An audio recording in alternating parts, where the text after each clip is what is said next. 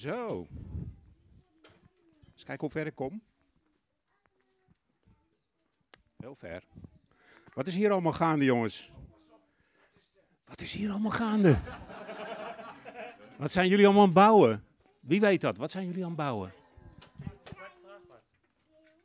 Wat zijn jullie aan het bouwen? Ik heb een trein. Een trein. En waar gaat de trein stoppen? Gaat hij nog ergens reizigers in en uitladen? Of hoe moet dat nou? Nee. Oh, oh het station vergeten. Oh. En wat zijn jullie nog meer aan het bouwen? Een trein en wat nog meer? Wat wordt er meer gebouwd? Een huis, hoor ik hier. Oh ja, die is daar onder de tafel. Oh, en daar komt ook een perron. Ik zie het al. Het gaat helemaal goed. Maar ik mis iets. Want jullie zijn een hele mooie stad aan het bouwen, maar wat hoort er altijd bij een stad? Een? Winkels, heel goed. Ja, anders verhongeren de mensen, dan, eh, dan gaat het niet goed. En wat hoort er nog meer bij? Verzin eens wat. Je mag spieken daar, hoor, tenminste. Ja. Je mag spieken. Een papa. Ja, die zit daar. Dat komt goed. Wat hoort er nog meer bij een stad? Een? Wie heeft het gezien? Op eten. Een huis. Ja, heel goed. En kijk eens wat daar op het plaatje staat. Kan je het zien? Wat is dat? Wat staat er op het grote mensenplaatje? Een kerk. Ja, was het maar zo. Maar bijna goed. En wat zit er altijd bij een kerk? Jij was het net aan het bouwen. Wat was je aan het bouwen? Oh, was dat een huis? Oh, oké. nou, een toren. Hebben jullie wel aan een toren gedacht? Wie kan er een hele goede toren bouwen? Ah, moet even over denken. Oké. Oké. Uh, we gaan er wat snel doorheen, want anders gaat het lang duren. Zo. Genesis 11. Een uitstapje eerst even om erin te duiken. Ik ga jullie iets vertellen wat ik in Leuven allemaal leer. Heel klein beetje maar. En dan ga ik gauw verder en dan zul je wel zeggen, wat heeft dat ermee te maken? Komt vanzelf goed. Genesis 11, vers 1 tot 9. Zoek hem maar op in je Bijbel. Laat het plaatje maar staan.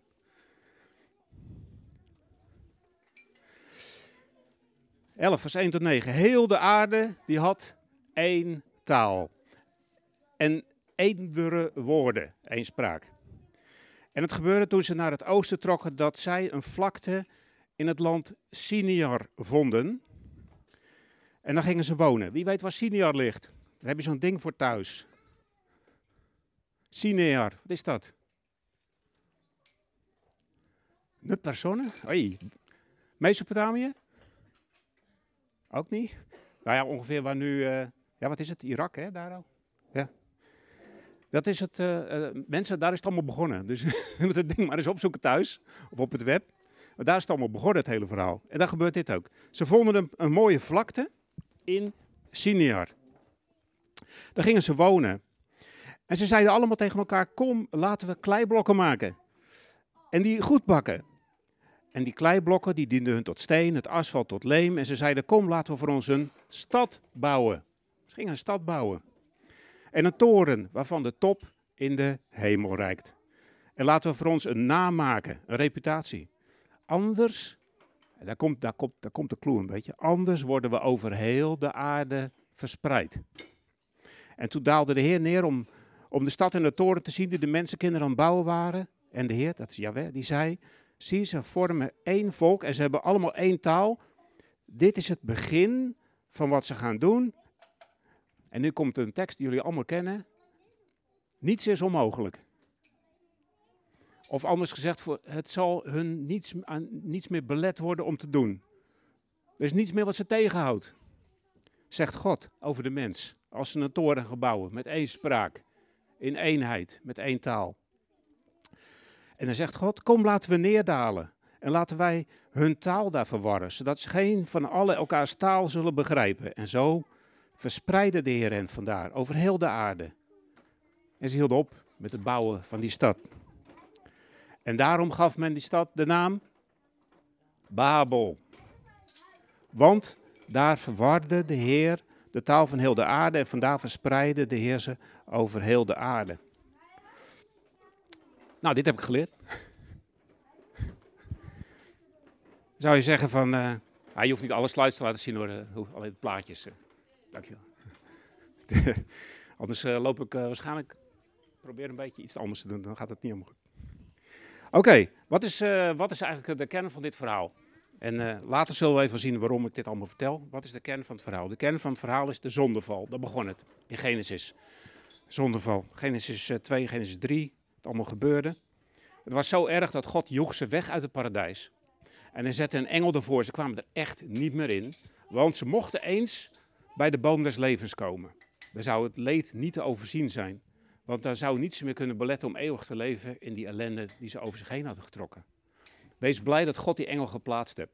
Ze konden niet meer terug. En niemand van hen niet. Toen kwam Lamech met zijn walgelijke, walgelijke poëzie. Ik weet niet of je hè, over Ada Zille, zijn vrouwen. En over zijn 77 maal als je niet weet, moet je het opzoeken. Het staat in Genesis allemaal. Verschrikkelijke geschiedenis wat er gebeurde tussen de zondeval. En toen kwam de vloed. En dan hebben we het ongeveer over 2500 jaar voor Christus.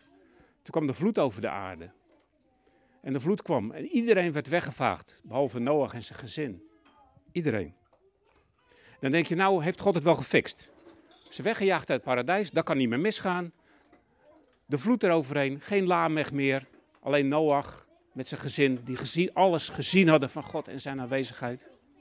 Dan denk je, God heeft het wel gefixt. Maar nee, en nou zitten we hier. Wat gaan ze doen? De Heer had gezegd, ga je verspreiden over heel de aarde. neem de aarde in bezit, vermenigvuldig je. Dat, daar begon het mee, dat was de opdracht. En wat gebeurt er? Ze klonteren samen. In Sinias, ze spreken één taal. Ze zijn één. En ze hebben het zo goed met elkaar. En ze zeggen, ja, wat God tegen ons zei, het zal wel. We gaan een toren bouwen tot in de hemel. En dat is niet zomaar, mensen. Dat betekent dat ze contact met God zochten om hem, om hem hier uit de, van de aarde weg te trappen en weg te houden. Dat zit erachter. En in onze tijd gebeurt er weer. Hè? Hoger en hoger en hoger en hoger. Dat is niet zomaar. Dit zit erachter. Er was een uitstapje. God daalde neer en die kwam kijken. Wat is er aan de hand? God daalde neer. En hij zorgde ervoor dat dit nooit meer gebeurde. Heel stuk verder. Heel stuk verder gaan we nou, naar het Nieuwe Testament. Anita, kan je het plaatje laten zien van de zendingsreizen van Paulus? Heel stuk verder. En we zitten nou ongeveer rond tussen 40 en 50 na Christus. Dus bijna 2500 jaar later. En hier op het plaatje, die ken je ook hè, uit die atlas. Kun je thuis eens opzoeken, dat zou ik wel aanraden. Anders Anders is het een beetje, ja, waar, zit hij nou en waar heeft hij het over? Daar staan al die zendingsreizen van Paulus in. Op het web staat ook heel erg veel. En hier staan ze allemaal tegelijk ingekleurd. Van de eerste tot en met de laatste. Hè. Dus je die paarse die naar Rome leidt en die niet verder gaat. Is dat een bekend plaatje? Misschien wel op school gehad vroeger of was naar gekeken. Nou, zoek het anders eens op. Er is ook iemand die heeft een heel mooi liedje erover geschreven en die ze alle vier bezingt. Echt geweldig. In, uh, in Zes, zeven minuten, maar ik, zal, ik, laat, ik geef hem nu niet. Ja, wat een land hè. En weet je wat nou zo grappig is? Met die spraakverwarring in Babel, toen gingen ze allemaal talen spreken. ze gingen Chinees spreken, ze gingen Indisch spreken, ze gingen Akkadisch spreken, ze gingen Hebreeuws spreken. Nou, misschien was Hebreeuws er al. Ze gingen alle talen spreken. En hier in dit gebied, tijdens de zendingsreizen van Paulus, lees je daar eigenlijk helemaal niet zoveel over, over taalproblemen. En dat is best wel bijzonder. Want wat, wat was er namelijk gebeurd? Even heel kort. Eerst waren ze in het oosten de baas, de Perzen. weten jullie wel van Darius en zo. Toen waren we bij Darius de derde, die was nog steeds de baas in Egypte. Maar toen kwam er een meneer, die kwam uit Griekenland. Alexander de Grote. Alexander de Grote, die kreeg eigenlijk Egypte gewoon overgedragen van Darius III. Dus die werd daar de baas. Daar in het noorden van, uh, van Egypte. En die was ook, die Alexander de Grote was ook de baas in al die gebieden. En toen kwamen, de, toen kwamen de Romeinen op. Nou, daar weten wij alles van uit het, uit het evangelie van het Nieuwe Testament. De Romeinen die namen alles over. En wat gebeurde er? Die cultuur van Grieks ging zo over op Romeins. Nou, en daar zitten we een beetje tussenin. Want in de taal van het Nieuwe Testament is Grieks. Je zou zeggen dat is, dat is Romeins, dat is Latijn, maar dat is pas later. Dus eigenlijk de hele wereld sprak één taal toen al in dat gebied waar het nu over gaat. En eh, daar ga ik jullie wat over vertellen. Over wat hier gebeurt en wat daar gebeurt. En dan gaat het mij voornamelijk om Paulus' tweede zendingsreis. Even kennis maken. Even kennis. Oh, er wordt een toren gebouwd. Even kennis maken. Priscilla en Aquila, wel eens van gehoord? Aquila is een, uh, is een Latijnse, Latijnse jongensnaam. En die kwam uit. Uh, even dat plaatje laten staan als het, als het, kan. Ik moet even af en toe aanwijzen waar we zijn. Ja. Aquila die kwam daar vandaan. Je ziet Bithynia en Pontus, de Zwarte Zee. Onder de Zwarte Zee, dit stuk dat heette. Wie weet dat? Wie hoorde heet dat grote gebied hier? Vroeger heette dat Klein-Azië, Azië Minor. En dat is eigenlijk Turkije. Nou, aan de Zwarte Zee, daar ligt Bithynië en Pontus. En waar Pontus ligt, daar kwam die meneer Aquila vandaan. En Aquila was een Jood. En die was getrouwd met Priscilla. En die waren op een bepaald moment kennelijk in Rome terechtgekomen. Nou, en in Rome was het zo dat, uh, dat ging eigenlijk met de keizers een beetje op en neer. De ene keer dan mochten, ze, mochten de christenen wel hun geloof beleiden. En de andere keer was het foute boel en dan mochten ze weer wel enzovoort. En in deze tijd, wat er gebeurde, was de tijden van keizer Claudius. Claudius, wie is dat nou? Tiberius kennen we nog wel, hè? Uit, de, uit uh, de, de evangelie. toen de Heer Jezus geboren werd, toen iedereen uh, ingeschreven moest worden enzovoort. Na Tiberius kreeg je, geloof ik, Caligula en toen kreeg je Claudius. En Claudius is nu aan het bewind. En wat, wat gebeurde er? Zo rond ook deze tijd, 50 na Christus hebben we het over. Toen had die Claudius, die was een beetje uh, de christenen en de joden zat geworden. De christenen en joden was voor hem hetzelfde verhaal. Dat was dezelfde godsdienst. Hij zag het verschil niet. En we weten niet helemaal zeker waarom de joden toen verbannen zijn uit Rome. Maar waarschijnlijk is dat omdat er dus oneenigheid bestond, be, uh, ging ontstaan in al die steden tussen christenen, Joodse christenen en joden. Er ontstond gedoe. Daar lezen wij het Nieuwe Testament ook wel van. Dus wat gebeurde? Die Aquila en die Priscilla die worden verbannen uit, uit Rome. En die, die gaan die kant op. Die gaan naar de meer vrijere Griekse kant toe.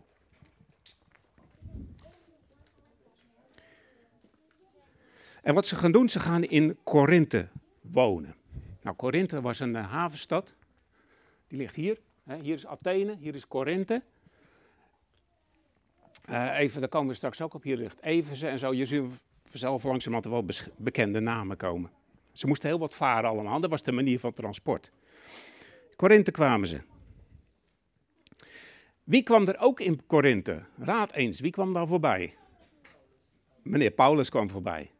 En wat, nou, wat ik nou het mooie vind, en, en dat noem ik de omarming die plaatsvond. Hè, die Priscilla en die Aquila, die zijn in Korinthe. En die worden door Paulus worden die herkend. En hij gaat naar ze toe en hij zoekt ze op. En dat is het begin van een heel mooi verhaal. En daar ga ik een paar dingen over zeggen. En wat gebeurde er? Paulus die was een tentenmaker. Nou, dat waren Aquila en Priscilla ook. Ze hadden dus hadden hetzelfde beroep. Dus dat ging heel goed samen. En zo werkten ze daar en preekten ze daar. En inmiddels is die gemeente in Korinthe een beetje gebouwd. En dan gaat Paulus verder en dan trekt hij verder naar Efeze. En wat gebeurt er dan? Dan zijn kennelijk die Priscilla en die Aquila zijn overtuigd van het belang van het evangelie. En wat ze moeten doen, ze gaan met hem mee. Dus ze gaan een stukje van die zendingreis met Paulus gaan ze mee. En dat is hoe Priscilla en Aquila vanuit Rome, verbannen, naar Korinthe, door Paulus opgepakt, hup naar Efeze. Ja, ik ben er een beetje jaloers op dat ze met die man hebben mogen meegaan. Dat ze al zijn preken gehoord hebben, dat ze met hem mogen, hebben mogen optrekken. Dat hij dat in zijn hart gehad heeft. Dat is geweldig. En zo komen ze in, in, in terecht. En daar zijn ze maar heel even. Dat lijkt me best wel lastig. Want wat, wat gebeurt er? Paulus zegt, ik moet verder. Ik heb dit gehad, ik ga verder. En die gaat, reist verder naar Antiochië in Syrië. Kennen jullie die stad? Dat was de base, hè? Dat was het basekamp van Paulus. Daar ging hij steeds vandaan met zijn zendingsreizen.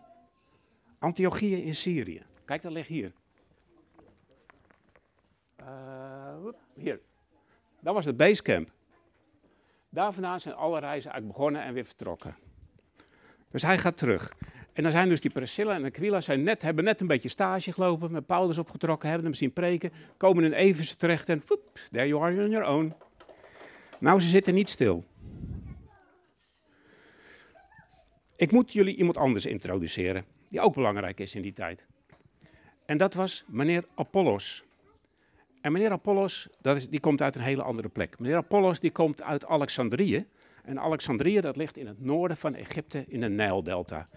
En dat is best wel een beetje eh, een bijzondere stad. Die stad bestond helemaal niet. Die is gebouwd door Alexander de Grote. Ik had jullie al verteld, Alexander de Grote, hè, die had het overgedragen aan, eh, aan, aan, de, aan de Griekse... Aan, aan, aan, uh, Darius III had Egypte overgedragen aan Alexander de Grote. En Alexander de Grote dacht, ik moet een mooie stad zetten, een havenstad. Zo hou ik natuurlijk verbinding, logisch, havens zijn de transport.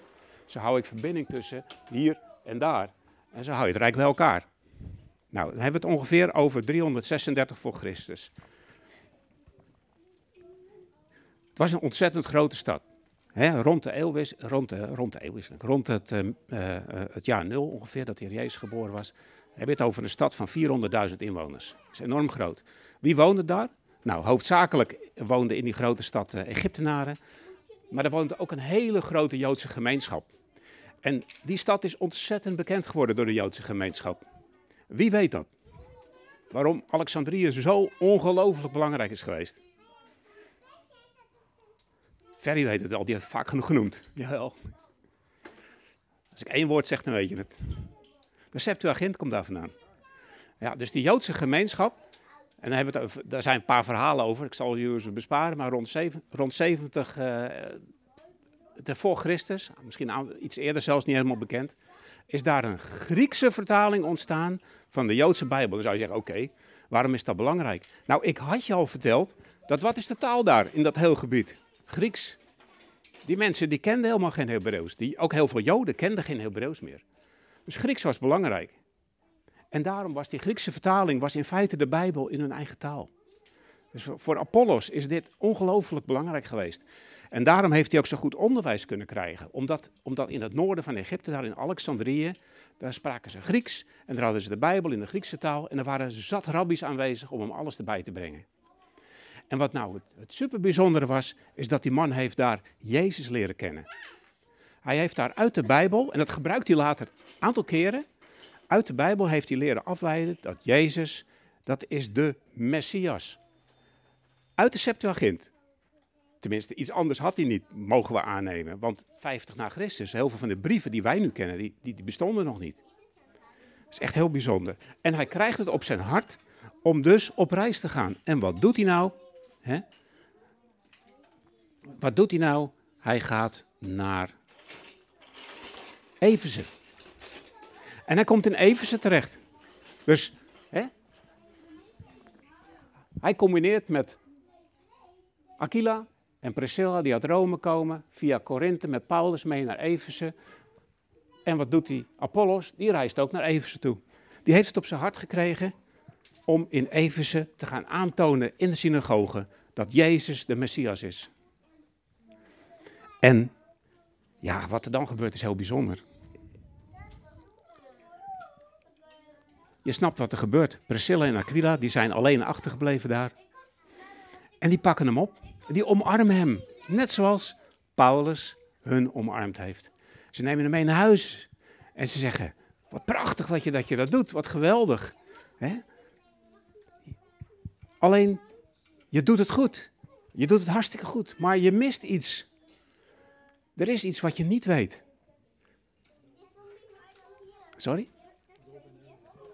Ja, bijvoorbeeld, maar een klein stapje daarvoor nog. Twee hele simpele dingen. Eén, één heel simpel ding. Eén heel simpel ding. Ja, ik denk dat die Heilige Geest ook niet goed kende en de doop in de Heilige Geest. Maar er is nog één heel simpel ding wat hij niet kende. Hij kende wel de doop, maar help je een beetje op gang. Hij kende de doop van Johannes. Er waren twee dopen, weten jullie nog?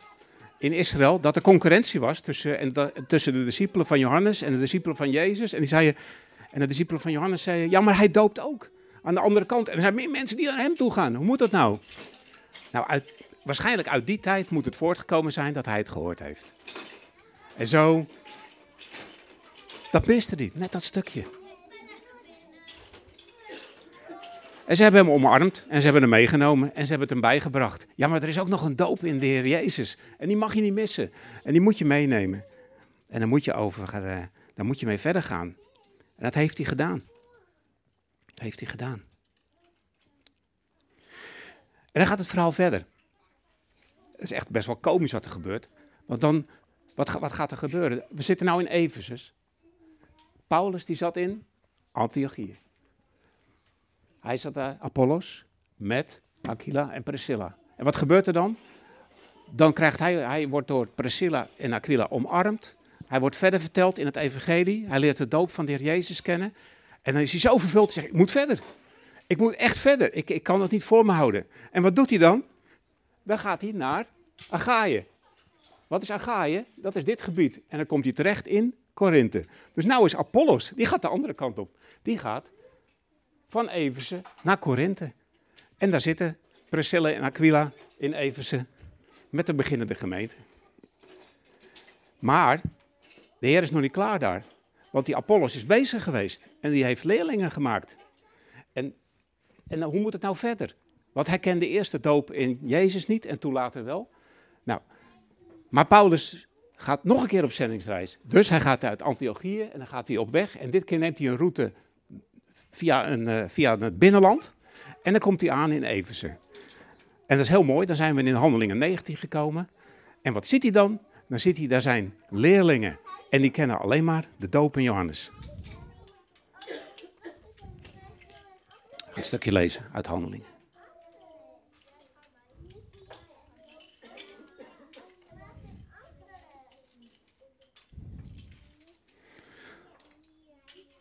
Handelingen 18 mag je thuis lezen, sla ik over. Over Apollos, ik heb het allemaal al verteld. Handelingen 19. En het gebeurde terwijl Apollos in Korinthe was, dat Paulus, die in die de hooggelegere delen van het land doorgetrokken was, in Eversen kwam. En hij trof daar enige discipelen aan. En hij zei tegen hen, heb je de Heilige Geest ontvangen toen je tot geloof kwam?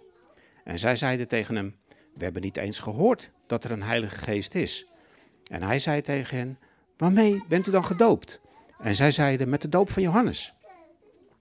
Maar Paulus zei, Johannes doopte wel een doop van bekering, maar hij zei ook tegen het volk dat zij moesten geloven in hem die na hem kwam. En dat is Christus Jezus. Christus Jezus in het, in het Grieks, hè? de gezalfde Jezus. De Messias. En nadat ze dat gehoord hadden, werden ze gedoopt in de naam van de Heer Jezus, van de Curios Jezus. En nadat Paulus hun de handen opgelegd had, kwam de Heilige Geest op hen en ze spraken in vreemde talen en ze profeteerden. Dat waren bij elkaar ongeveer twaalf mannen.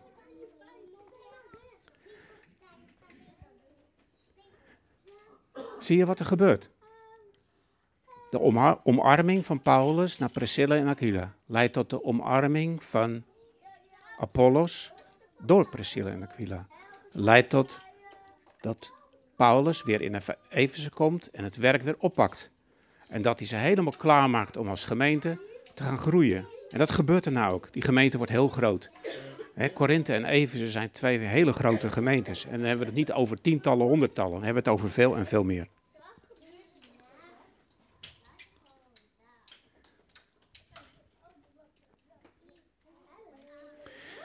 Als je het, uh, gaan we hier niet doen, maar als je het, als je het Bijbelboek Corinthiërs leest, dan, dan vallen je een paar dingen op. En, en, die wilde ik eigenlijk duidelijk maken. Daar wilde ik er wat, wat streepjes onder zetten. Wat je eigenlijk opvalt is dat altijd zullen de apostelen de mogelijkheid of de persoon aanpakken die de geest hun aanreikt.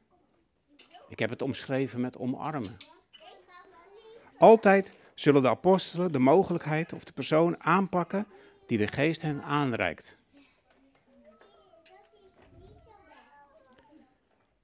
Ik heb er al een paar voorbeelden van gegeven. En als je in Corinthiërs verder leest, dan zul je zien dat nooit zullen de apostelen accepteren dat de ander, de collega, klein gemaakt wordt. Pak er even één voorbeeldje uit. Uit 1 Korinthe 4, vers 6 en 7.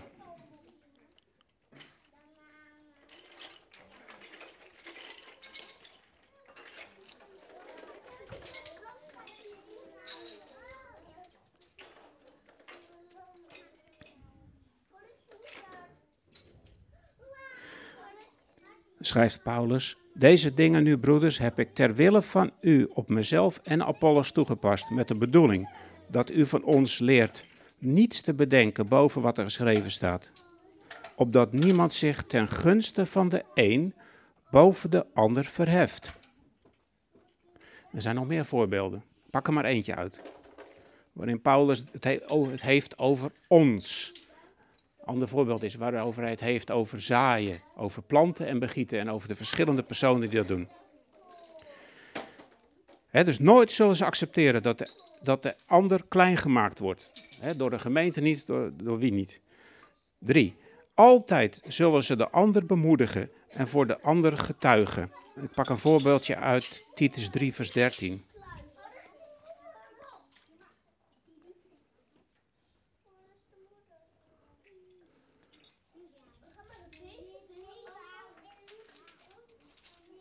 Moet ik het wel vinden zo snel?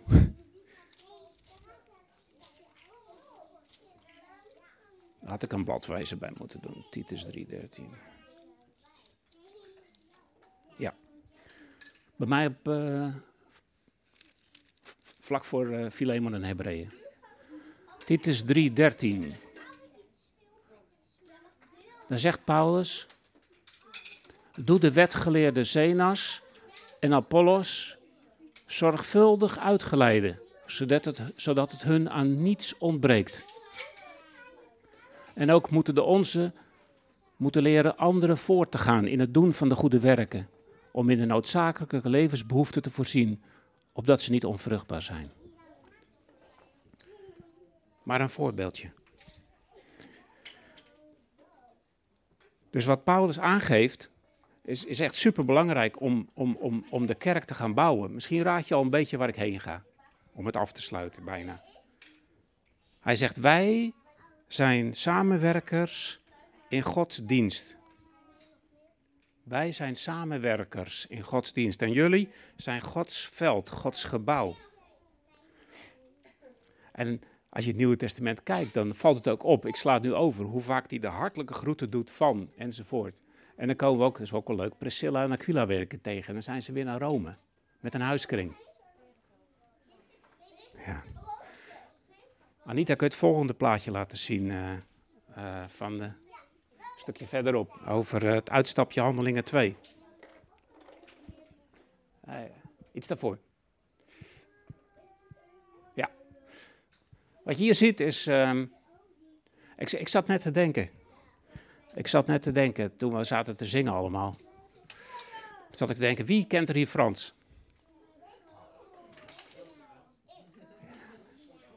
Wie kent er, uh, wie kent er Chinees? Sorry? Ah, je zegt niks.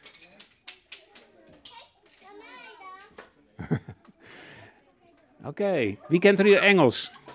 De meeste wel, denk ik. Maar niet iedereen, hè? Zal ik te denken, ja, dan hadden jullie net toch wel een beetje een probleem, of niet? ik zat dat zo eens te luisteren, een beetje een afstandje. Ik denk, hmm. hè? Die, taal, die taalbarrière is er wel een beetje. En uh, ja, die heb ik nou, want ik, ik moet een beetje Hebreeuws gaan leren dit jaar. En dat is wel een uitdaging. En hier zie je Grieks, die moet ik ook nog een keer leren op school. Dus, uh, hmm. En Gelukkig hebben we dan van die middelen om die spraakverwarring een beetje tegen te gaan. Daar zie je een heel leuk voorbeeldje van. Dat heet een, eh, een, een parallelbijbel of een interlinear bijbel. En dan zie je dus aan de ene kant staat er Engels en aan de andere kant staat er Grieks. Dat is hartstikke handig. Dan kun je ze naast elkaar leggen. En dan zie je bijvoorbeeld in Handelingen 2 dat ieder hoorde ze in hun eigen taal. Dat woord Grieks kennen jullie misschien beter sommigen dan het Engels. Er staat dialecto. In, in hun eigen taal hoorden ze hun eh, hoorden ze spreken in de taal in die ze geboren werden, waren. Dat is, dat is toch geweldig?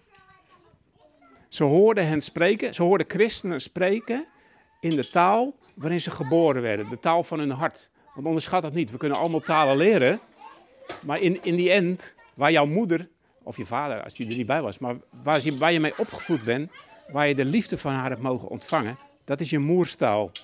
En dat is de taal van je hart. En dat is hartstikke belangrijk. Nou, die taal van je hart. En die overbrugging naar al die andere talen. Dat gebeurt hier. Hier, hier, horen, hier, horen, hier hoor je de, het evangelie hoor je binnendringen in de taal van de liefde van jouw moeder. Zo hoor je hem binnenkomen.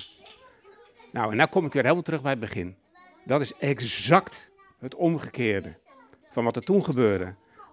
Hier komt God naar beneden. Hier komt God naar beneden in handelingen.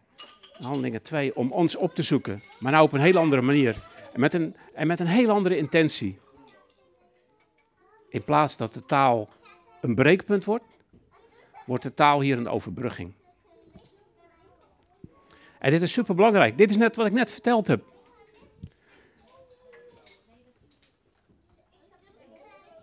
Wat Apollos miste, was de doop in water, was de uitstorting van de Heilige Geest, waardoor je medegelovigen tegen jou kunnen spreken en jou kunnen bemoedigen in de taal van jouw moeder, zoals het in jouw hart, in jouw hart komt. En dat is iets wat we, wat we nooit moeten vergeten. Wat we, wat we nooit opzij moeten zetten. En wat we nooit tot een klein ding moeten maken. Dit is ongelooflijk belangrijk. Anita, het laatste plaatje.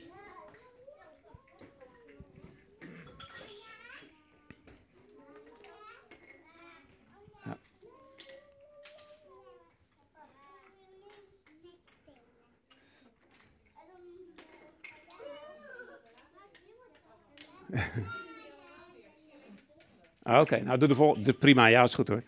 Ja, helemaal goed. Dit is een, ik vond een plaatje op een uh, olie op canvas van El Greco uit 1600.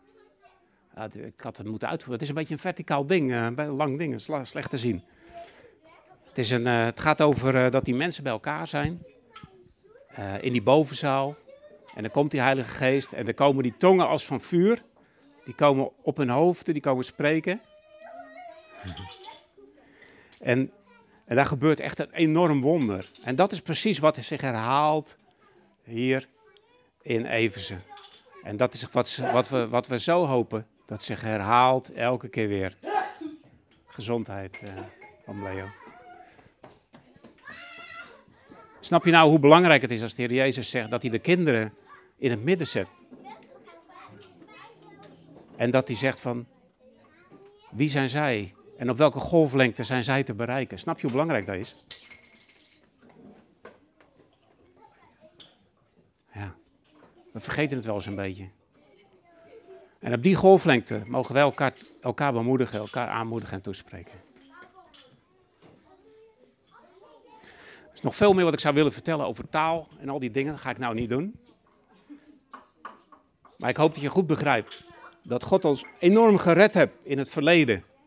Hij heeft de, samen, heeft de mensheid heeft hij, heeft keren gered, waaronder, waaronder ik heb het vanmorgen over wat er gebeurde in Babel. Hier heeft hij de mensheid op een heel andere manier gered. Door Jezus en door de komst van de Heilige Geest. Dat we nooit meer zonder Hem zullen zijn en nooit meer zonder Hem zullen bouwen. Ook niet in de gemeente. Amen.